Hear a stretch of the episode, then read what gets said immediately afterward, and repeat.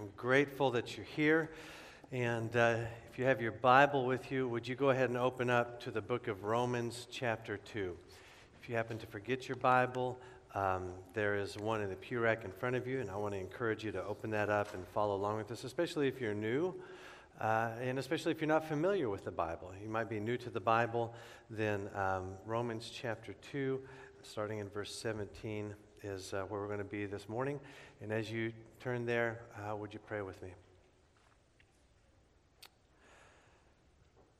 Father, you've heard us praise your name in song and in prayer, and you've seen us exalt your goodness in our fellowship with one another this morning. As I look across this room, think about all the, the stories that make up this faith family. Lord, there's one constant, that in the midst of all of it, you're good and you're faithful and you don't fail your word and you don't fail your people. And so, God, we praise you for this. As we come to your word this morning for study, we need ears to hear and we need hearts to receive. And God, I need your help to communicate this clearly and faithfully. Holy Spirit, help us in these moments as we come to this passage, seeking understanding, seeking new hearts, that we would be your men and women through and through. It's in Jesus' name we pray. Amen. Uh, my formative years were spent in a town called Yukon, Oklahoma. Yukon, Oklahoma is the hometown of country music legend Garth Brooks. We used to drive past his house. He wasn't living there at the time, but we would. His parents were still there. We would drive by. That's where Garth Brooks lives. And then when his first album hit, our town went cuckoo for Cocoa Puffs for Garth Brooks. And so I fancied myself a bit of a cowboy. What were my qualifications for being a cowboy? Well, I I was a boy, and I could identify a cow in a field, but that was about the extent of it. Living in an apartment didn't give me a lot of opportunities for ranch life or raising livestock. However, I did have one really nice pair of acid wash Wranglers. These were my Western jeans, my cowboy jeans, because cowboys love acid wash denim. I don't know if you know that about cowboys. Seems to be true. And so I had this one pair of jeans, I had one Western shirt that went with them, and uh, that was the extent of my cowboyness. If someone were to ask me, how do you know you're a cowboy? I would have said, well, I, I can quote the lyrics to any country song that's popular on the radio right now. Once a week, I wear my cowboy outfit to school. I carry Big League Chew in my back pocket. That's what's more country than that? I, I can't think of anything, but the truth was, uh, I was what people call all hat, no cattle. I, I was cowboy ornamentation without the cowboy life. I was no cowboy at all. And there's a lot of things in life where you can play pretend, you can dress up, you can look the part, but in reality, we don't really fit the bill. This is inherently a spiritual question. How do you know if you are a child of God? I, I, I thought I was a cowboy. I was very wrong. Can a person think that they are a child of God and yet be wrong? Is it possible to possess some religious ornamentation and yet not truly be a child of God? Well, the, the Apostle Paul certainly believed so. And in fact, our passage today is written specifically to this kind of person, the person who is outwardly religious, the person whose religion is convincing to other people, even to themselves. But God isn't fooled. Even though they honor him with their lips, their hearts are far from him. This is a deep spiritual problem.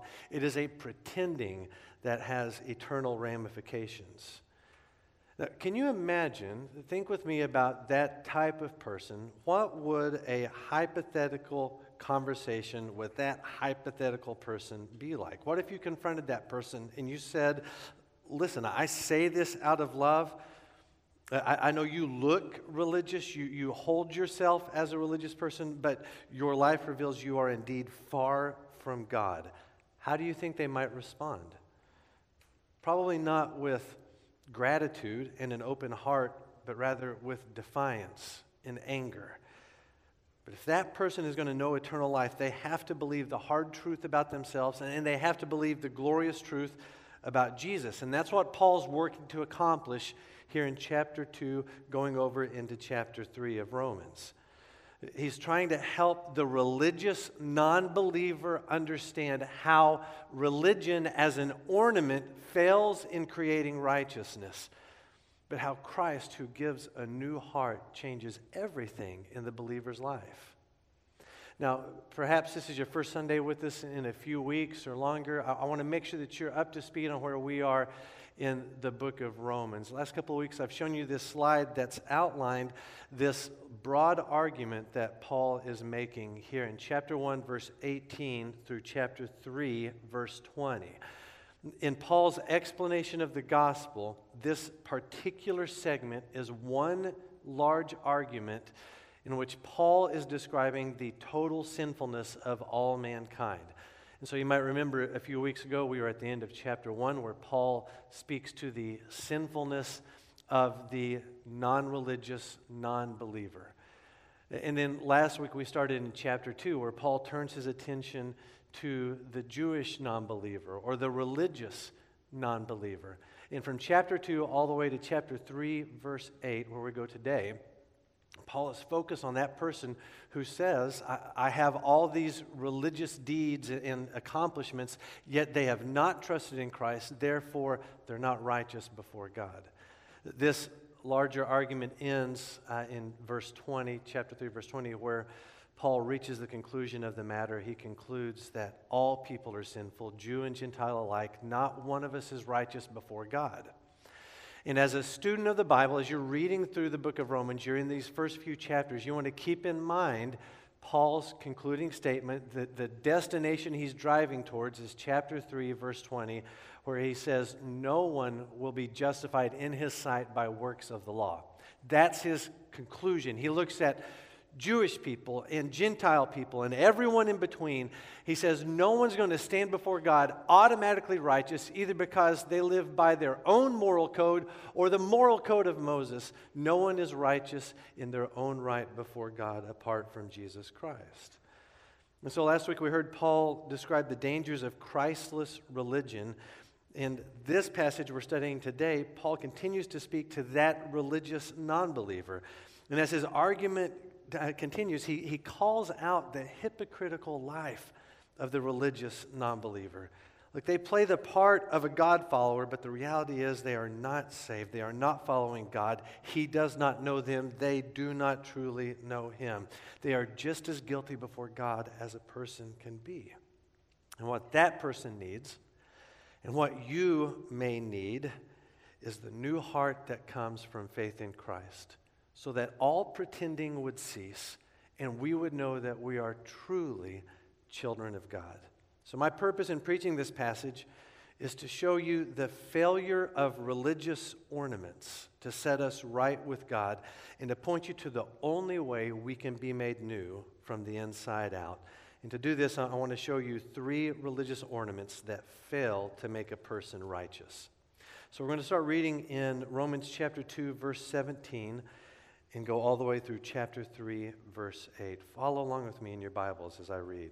Paul says this: "Now if you call yourself a Jew and rely on the law and boast in God and know his will and approve the things that are superior, being instructed from the law, and if you are convinced that you are a guide for the blind, a light to those in darkness, an instructor of the ignorant, a teacher of the immature, having the embodiment of knowledge and truth in the law, you then, who teach another, don't you teach yourself? You who preach, 'You must not steal,' do you steal? You who say, 'You must not commit adultery,' do you commit adultery? You who detest idols, do you rob their temples? You who boast in the law, do you dishonor God by breaking the law? For as it is written, 'The name of God is blasphemed among the Gentiles because of you.' Circumcision benefits you if you observe the law, but if you are a lawbreaker, your circumcision has become uncircumcision. So if an uncircumcised man keeps the law's requirements, will not his uncircumcision be counted as circumcision? A man who is physically uncircumcised but who keeps the law will judge you who are a lawbreaker in spite of having the letter of the law and circumcision. For a person is not a Jew who is one outwardly, and true circumcision is not something visible in the flesh. On the contrary, a person is a Jew who is one inwardly, and circumcision is of the heart by the Spirit, not the letter. That person's praise is not from people, but from God. So what advantage does the Jew have? Or what is the benefit of circumcision? Considerable in every way. First, they were entrusted with the very words of God. What then? If, if some were unfaithful, will their unfaithfulness nullify God's faithfulness? Well, absolutely not. Let God be true, even though everyone is a liar, as it is written, that you may be justified in your words and triumph when you judge. But if our unrighteousness highlights God's righteousness, what are we to say? I'm using a human argument. Is God unrighteous to inflict wrath? Absolutely not. Otherwise, how will God judge the world? But if by my lie God's truth abounds to his glory, why am I still being judged as a sinner? And why not say, just as some people slanderously claim, we say, let us do what is evil so that good may come? Their condemnation is deserved. So in this broad passage, uh, Paul is taking sacred objects, religious ornaments, things that we, we would adorn ourselves with if we wanted to argue our own self-righteousness. And he is revealing their inability to make us right before God. In Paul's discussion with this imaginary objector, he takes aim at some of the most sacred identifiers in the life of a Jewish person. And I want to highlight three of those for you. The first ornament, religious ornament, that fails to make us righteous is possession of the law. Possession of the law does not make a person righteous. So once again, it's vital to remember that in this passage, in particular, Paul's using this literary technique where he is having an imaginary conversation with an imaginary objector. And this imaginary objector is a Jewish person. Paul identifies that person in verse seventeen. Now, if you call yourself a Jew and rely on the law and boast in God. So that's who he's talking to, the religious non-believer here. And so in verse seventeen, he speaks with maximum force to the person who believes that merely possessing the law is going to make them right with God, or it grants them favor with God. And so it, it, he, what he does is he rattles off fifteen different characteristics in three groups of five to show how horrifically misguided this person is. I want you to see him in the passage here. The first five characteristics are found in verses seventeen and eighteen. And he says, now if you call yourself a Jew and you rely on the law and you boast in God and you know his will and you approve of the things that are superior, being instructed from the law, those five things are really impressive spiritual markers. But he doesn't stop there. He gives five more identifiers, starting in verse nineteen. He says, and if you are convinced that you are a guide for the blind, a light to those in darkness, an instructor of the ignorant, a teacher of the immature, having the embodiment of knowledge and truth in the law. If we were to stop right there just with this list, we are looking at an impressive person. Someone who might be a spiritual giant among us. If, if we were hiring a pastor, this might be on the, the description of the type of pastor we're looking for. If we're looking to partner with a new missionary, this is the kind of character we would want in a missionary that our church would support and pray for and celebrate. These are noble, honorable characteristics of a good person. But Paul shows us here how it's possible for a person to check every one of these boxes and yet be utterly guilty before God. Look at the next set of characteristics starting in verse twenty-one. He says, you then who teach another, don't you teach yourself? You preach, you must not steal, do you steal? You who say you must not commit adultery, do you commit adultery? You who detest idols, do you rob their temples? You who boast in the law, do you dishonor God by breaking the law? As it's written, the name of God is blasphemed among the Gentiles because of you. So this person, this religious non-believer, relies on the law, knows the law, teaches the law, and yet lives in blasphemous hypocrisy. Their way of life is so horrifically sinful that in verse twenty-four, Paul quotes from Ezekiel thirty-six, the name of God is blasphemed among the Gentiles because of you. You see, the problem is not simply hypocrisy. That is a problem, but that's not the simple problem here that Paul's getting at. Paul's argument is not just about the horrors of hypocrisy. His argument is about the complete failure of Christless religion to save a person. We've got to keep in mind his conclusion. Where, where is he going with this argument? Chapter three, verse twenty, no one will be justified in his sight by works of the law. So those who are privileged enough to have the law of God and to hear the law of God are not automatically safe. They are not righteous. It is impossible apart from faith in Christ. They are just as sinful as anyone Paul might have been speaking about at the end of chapter one. And you know how judgmental Christians love the end of Romans chapter one. And Paul's point here is no matter how many fingers you point at that sinful group, no matter how much judgment you cast on that type of person, you do the same things. You are guilty of sin before God. God does not show favorites, and you will face the same judgment without the righteousness that comes through faith in Jesus Christ alone. It's entirely possible to be a law possessor and a law breaker at the same time. Jesus said the very same thing at the end of the Sermon on the Mount in Matthew chapter seven, verses twenty-two and twenty-three. Do you remember these words from Jesus? He spoke of the day of judgment this way. He said, on that day many will say to me, Lord, Lord, didn't we prophesy in your name, drive out demons in your name, and do many miracles in your name? Then I will announce to them, I never knew you. Depart from me, you lawbreakers. They're lawbreakers. A lot of times we might read these verses and, and we think, well, maybe salvation is just a, a toss of the coin and I can't really know if I'm saved. That's not what Jesus is saying here. He's not creating doubt. He's creating certainty by showing us that we cannot keep the law in order to affect our salvation or produce the salvation that we require. We have to rely on Him exclusively and alone. Possessing the law does not change our law-breaking ways.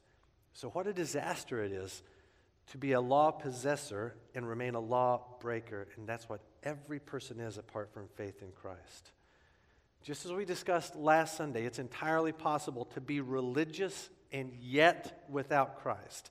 It's possible to be spiritual and moral and decent and honorable and possess the praises of people and yet meet with the judgment of God because Christ is not your Savior.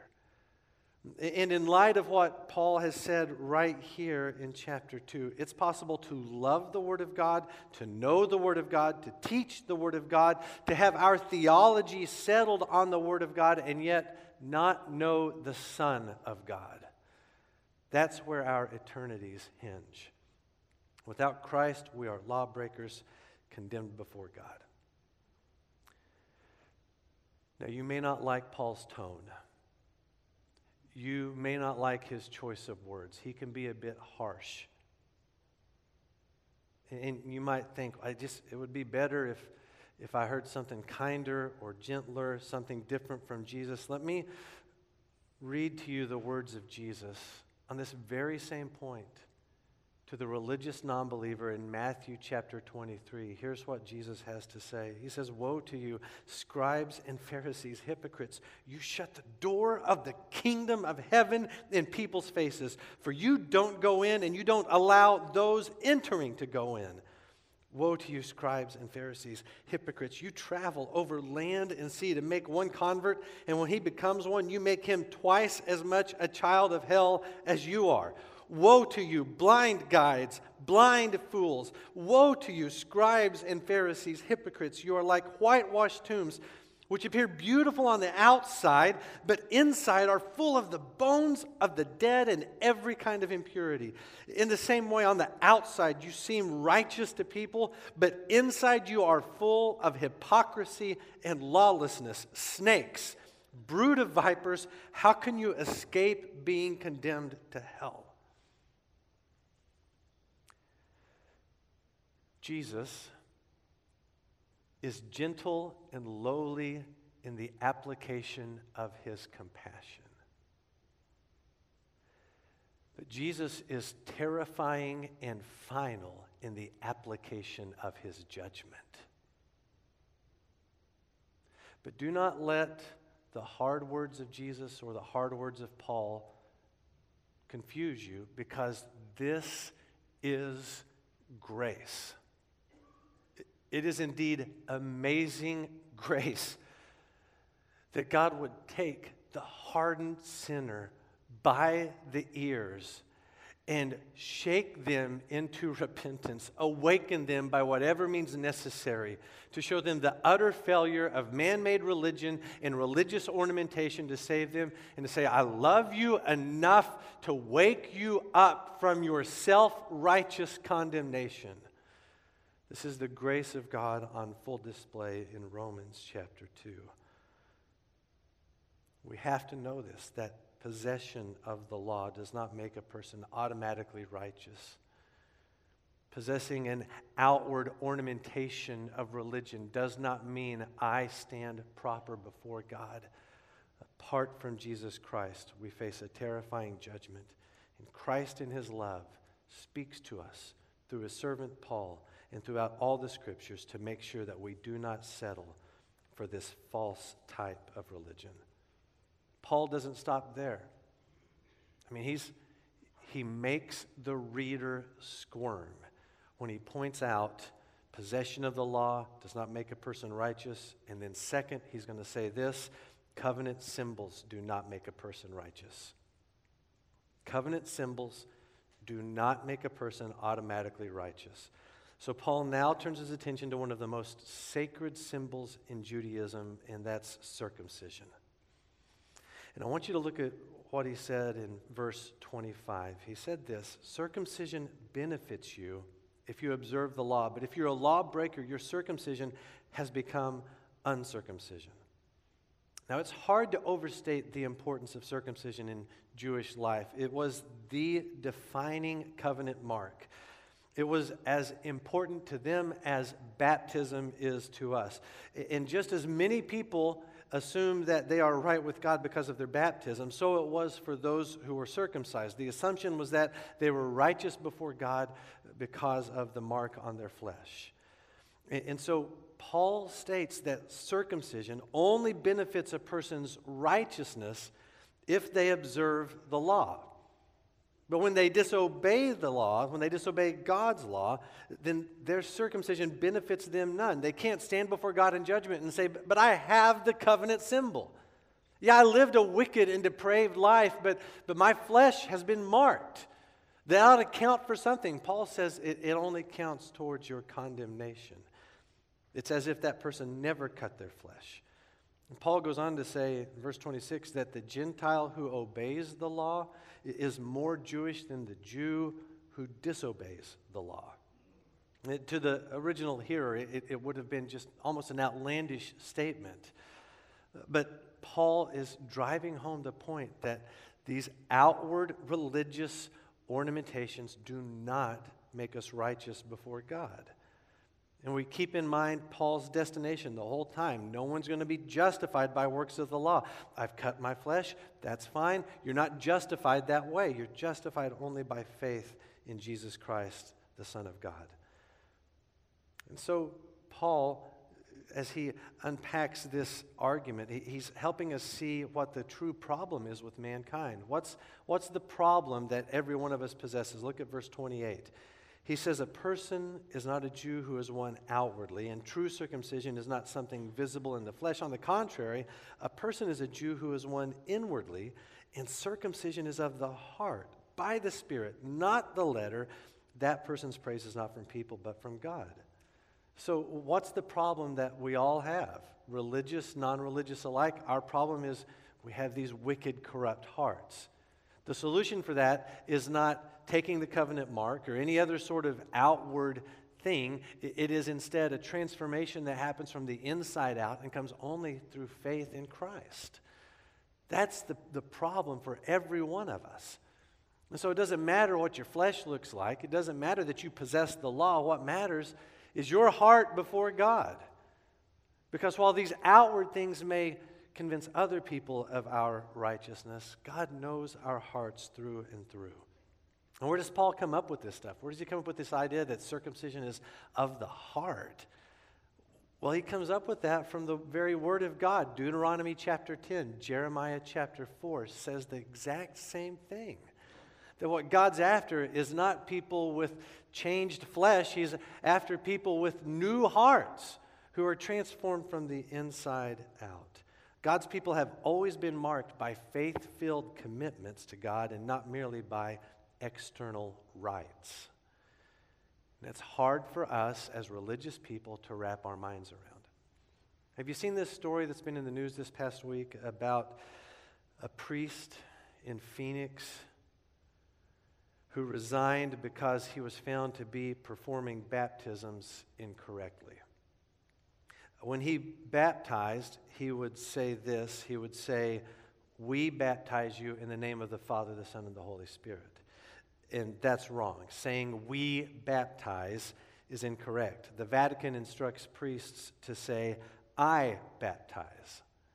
When, when he said, "we baptize," he's invoking the audience that's with him, and that's improper. When he says, "I baptize," he's invoking the authority of the priesthood, therefore the church, therefore God himself. That's what makes a baptism valid. For twenty years, he's been baptizing this way. Thousands of baptisms are invalid because of his change in wording. Thousands of people will have to be rebaptized in order to be truly saved according to Catholic doctrine. What if we take that story and we lay it right here next to Romans chapter two? Hasn't Paul shown us that external rites do not carry saving power? A lawbreaker who gets baptized is still a lawbreaker. According to Paul's argument, the unbaptized lawkeeper is better off than the baptized lawbreaker. Whether you are Catholic or Protestant or none of the above, what we all need is a new heart that comes through true faith in Jesus Christ. Not an act in our infancy, not an act in our adulthood. We need new hearts that come through faith in Jesus Christ. In Psalm chapter fifty-one, when David confessed his sin to God, do you remember what he asked God for? In Psalm fifty-one ten, he said, "Create in me a new heart." He didn't pursue a, a, a more valid baptism. He said, "God, my problem is my heart. I'm wicked from the inside out, at the core of my being. God, I need a transformation that only you can give me." What good is it if you get baptized or you cut your flesh, but your heart remains rotten? Paul first told us that though we possess the law, we're disobedient outwardly. And here he's just told us that even though we may possess a covenant symbol, we're disobedient inwardly. Outside and inside, apart from Christ, we are broken people. True salvation is an inside-out transformation, not merely an outward ornamentation. Paul makes us squirm because he knows our souls are at stake. He knows how easy it is for us to just rattle off some religious resume in place of true faith. He's after your heart. He's after your soul. He loves you. And so Paul has told us that possessing the law Neither possessing the law nor possessing covenant symbols are going to make us righteous automatically. Paul has one final argument to make, and that's twisted logic does not make a person righteous. Is there anything more sacred than our own assessment of ourselves? Anything more sacred than the sort of mental games we play to make ourselves right with God apart from faith in Christ? My autonomy is perhaps the most sacred thing I carry in our current cultural moment. Well, up to this point in the argument, Paul has been doing all the talking, and his imaginary objector has been really quiet, but now the imaginary objector speaks up here in chapter three. And in verses one through eight, there's this back and forth between the objector and Paul. And it's challenging as the reader to identify who is speaking where in these verses. Which one is Paul speaking and which one is the imaginary objector? Go home today and try to sort that out, and, and you'll find it's not so tidy who is speaking where. And so that's why when you're studying this part of Romans chapter three, it's probably best to not try and look for some sort of artificial pattern, like here's a question, here's an answer, here's a question, here's an answer, but rather to approach these eight verses according to the themes that are present. And there are two major themes, one of them in verses one through four, the other in verses one through eight. Verses one through four focus on the faithfulness of God. Verses five through eight focus on the fairness of God, or the other word that we could use there is the righteousness of God. And so the objector asks in verse one, what advantage does the Jew have? Or what's the benefit of circumcision? Uh, the, the person is pushing back against Paul's arguments. Paul, you've just ripped our possession of the law away from us. You've told us our, our covenant symbol is practically worthless. What, what's the point then in being Jewish? Is there any benefit at all in this identity, this religious identity, and in these religious markers? And, and Paul's answer is going to be, yeah, absolutely, there is an advantage to being a Jew. And, and the advantage comes in the form of God's faithfulness and God's fairness. So the first benefit of being a Jew is that God's entrusted Jewish people with his law. Chapter three, verse two. He says it's considerable in every way. First, they were entrusted with the very words of God. And then in verse three, he says that even though some of them were unfaithful, God has remained faithful. Some of them have been sinful for sure, but God has remained true to his word. He's going to keep his promises. And so it's a huge advantage that the Jewish person has been given the word of God and given the promises of God. And though they've been unfaithful, God will be faithful to keep his promises. What a great advantage to have the word of God, to know the promises of the coming Messiah, to know of circumcision of the heart, to know that God rescues people by faith and always has. And God will be faithful to keep his promises of salvation. He will be faithful to keep his promises of judgment as well. Because unlike human beings, Paul points out in verse four, God does not lie. The second benefit of being a Jew is knowing that God is indeed fair in his judgments. In verse five, the imaginary objector poses a, a ridiculous hypothetical question. So put on your imagination cap for just a moment and imagine a scene where a judge sits on a bench. And the judge wants the people in the court to consider him righteous. And, and so for that to happen, the judge has to punish the sinner who appears in his court. So imagine a liar appears in the court before the righteous judge. If the judge calls the liar a sinner, then the judge speaks the truth and has demonstrated his righteousness. So in that case, the sin of the liar has highlighted the righteousness of the judge. So the objector is claiming that since he's an unrighteous person and a liar, he's actually helping demonstrate the righteousness of God. Hey, by my sin, by my lying, God is shown to be righteous. I, I'm benefiting the righteousness of God through my own sinful life. And Paul says, that's ridiculous. He doesn't even really address it. He just sort of swats away the argument with a couple of simple observations. First, he says if the objector were correct, then righteous judgment would be impossible. And then in verse eight, evil would become in, indistinguishable from good. Well, I've done a bad thing to accomplish a good thing. That doesn't make any sense at all in God's economy. So God's fairness in his judgment does not threaten the privileged place of Israel in salvation history. They're privileged to know the promise of the Messiah and to see those promises fulfilled in God's own Son, Jesus Christ.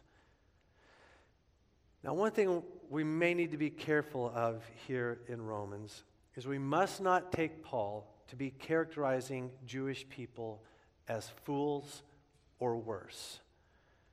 He is personifying extreme ideas. He's not describing the character of a group of people. Paul loves Jewish people, his people.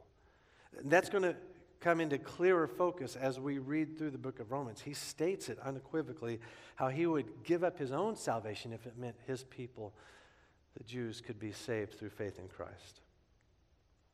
And so that means for us, we, we have to be careful about our attitudes, our actions towards Jewish people. Those who follow Jesus will have the same loving posture as Jesus did, as Paul did towards Jewish people. Christian history is full of horrific expressions of anti-Semitism based on wretched ideas.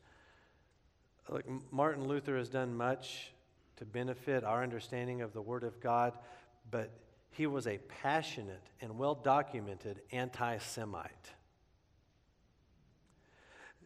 And so we must be cautious in the way we approach passages like this, th- that we understand these to be words of love, not words that would justify any sort of unloving behaviors or attitudes towards God's chosen people.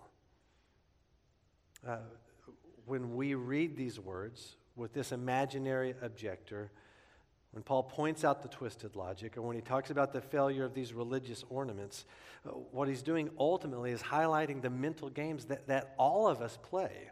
This is not just about the failure of Jewish people. This is about the failure of all of us. I'm numbered among them. You're numbered among them. We are those who use twisted logic to try and arrive at these weird places to try and make ourselves right before God. And so, apart from faith in Christ, there's just no way to argue our way into the kingdom of God. No amount of philosophizing, no amount of deal-making changes God's position. No self-assessment woos God my way. God's faithful. Faithful to his promise to save, faithful to his promise to judge. Our twisted logic is not going to make us righteous. So, man, Paul has come in hot today. And, and he's held up three different religious ornaments and shown us their flaws. Possession of the law does not make you righteous. Covenant symbols don't make a person righteous. Our own twisted logic cannot make a person righteous. To put it another way, our external life is broken. Our internal life is broken. Our thought life is broken. There's nothing we can do on our own to fix those things. And so when all those externals are exposed, where do we turn? If church attendance or baptism or communion, if all of these things fail to give us a righteous standing before God, where do we turn? Well, we turn to God who is faithful to his promises, and through faith in Christ will give us a new heart. This was Paul's testimony, wasn't it? I mean, if anyone had the ornamentals down, it was Paul. He said so. Listen to Paul's own testimony from Philippians chapter three, starting in verse four. He said, if anyone else thinks he has grounds for confidence in the flesh, I have more. Circumcised the eighth day, of the nation of Israel, of the tribe of Benjamin, a Hebrew born of Hebrews, regarding the law, a Pharisee, regarding zeal, persecuting the church, regarding the righteousness that is in the law, blameless. But everything that was a gain to me, I have considered to be a loss because of Christ. More than that, I also consider everything to be a loss in view of the surpassing value of knowing Christ Jesus, my Lord. Paul has it all externally, inwardly, utterly broken, completely guilty and condemned before God. Until he met Christ. So if you're a follower of Jesus Christ, you read this passage, what do you do with this? Here's what you could do. You could just say, that's right, Paul, go get them. You, you tell them what's up. Yeah, listen up, you sinners. Listen up, all you phonies, you hypocrites. Listen to what Paul has to say. Oh, you're going to get it, and you've got it coming. Aha, go get them, Paul. We're assuming we're on Paul's team. We could respond that way. But here's what we ought to do, brothers and sisters. We ought to use this passage like it is a spiritual M R I machine, and we need to put our hearts under examination. Examine your heart. Examine the way you use your external righteousness to try and argue your case before God, even still today. I'm not saying that you need to doubt your salvation. What I'm saying is that even as saved people, we may drift towards this external righteousness in order to make our case before God when that's not how we were saved in the first place. It's time to examine our hearts. I don't want to presume upon the grace of Jesus Christ. I, I want to take that grace and strive with everything in me to honor Him in the life I live, inside and out. I want to be the kind of person who, who, who walks with God in integrity and sincerity in the inner person of my being, in my private places, in my dark places, as much as I do externally with my church family. In Psalm chapter twenty-four, the psalmist asked this question. He, he said, "Who may ascend the mountain of the Lord? Who may stand in His holy place?" And he answers, "It's the one who has clean hands and a pure heart." You can't have clean hands without a pure heart. And, and so I, I want to examine my heart today. Before my Monday starts, I want to get in a quiet place with the Word of God open and my mind and heart set to prayer, and I want God to examine me. Holy Spirit, press in, convict me of sin, show me where my self-righteousness is rampant, and remind me again of the simple, powerful, eternal reliance on Jesus Christ. I want to examine my heart this morning. When Paul says in verse seventeen, "Now you call yourself a Jew," I'm going to put my label there. Now you call yourself a Christian. Brothers and sisters, let's examine our hearts today. And what if you're not a follower of Jesus Christ? Well, Paul's been speaking to you specifically. And look, here's the thing. Almost everyone believes that God will do them well because of their externals. It's rare that you would meet a person who doesn't know Jesus, who doesn't walk with God, who would say, "I'm going to hell and I deserve it." Most of us will say, "Well, no, I, God ought to be good to me because of this reason and this reason and this reason." All the very reasons that Paul has just thrown out for consideration. It doesn't fix our broken lives. It doesn't fix our broken hearts to rely on our own twisted logic or these religious deeds apart from Jesus. Here's why Jesus is such a big deal. He is God in the flesh. He's not just some great teacher or a good man. He was fully God, also fully man. And as such, He's the one and only perfect sacrifice for our sins. He's the only one who can die in your place, and that's what He did. He died on the cross in your place for your sin. Three days later, He rose from the dead. He did this because He loves you, and He wants to rescue you from the power of sin and this eternal judgment that stands waiting for you if you don't turn to Him. He loves you. And He extends this promise to you that if you, like Paul, like anyone, will turn from your self-righteousness and your sin and make Christ the center of your life, if you will surrender your life to follow Him and trust in Him, oh, you'll be saved. You'll be forgiven. You'll be given a new heart, a new way to live. Clean hands and a pure heart will be yours forever and ever. When we strip away the ornaments, strip away these useless externals, and let Christ capture our heart, our lives change. Put all of those things to the side. Run after Christ. And then one day, you'll close your eyes for the last time here. You will open them for the first time there, and you will stand before Him in judgment. And with a new heart and all your ornaments gone, Christ Himself will adorn you once and for all with the crown of life. And that's the goal we were made for. That's the treasure our souls long for. Let's pray together.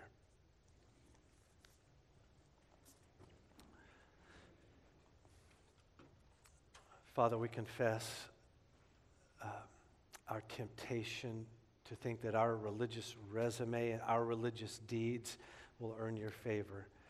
That's, that's the way so much of our lives work. Our love is conditional. Relationships are conditional. And so we do good. Others do us good in return.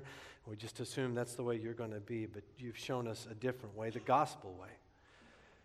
And so, Father, I pray for my brothers and sisters this morning who walk with you in the faith, that, that you would help us as we examine our own hearts.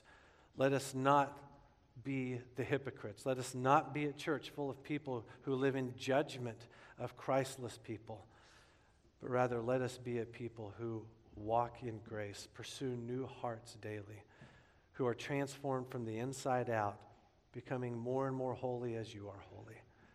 Lord, in humility and in awareness of our sin, let us examine ourselves today. Holy Spirit, help us in this endeavor, because we need your light to shine on the darkness that we adore, and to expose us that we might walk in holiness and repentance. And God, I pray that you would bring new life to the friend in here who, who is the person that Paul was speaking specifically to, the person who might say, I've got this religious deed in my favor, I've got this morality in my favor, but who at the end of the day, they stand condemned apart from Christ.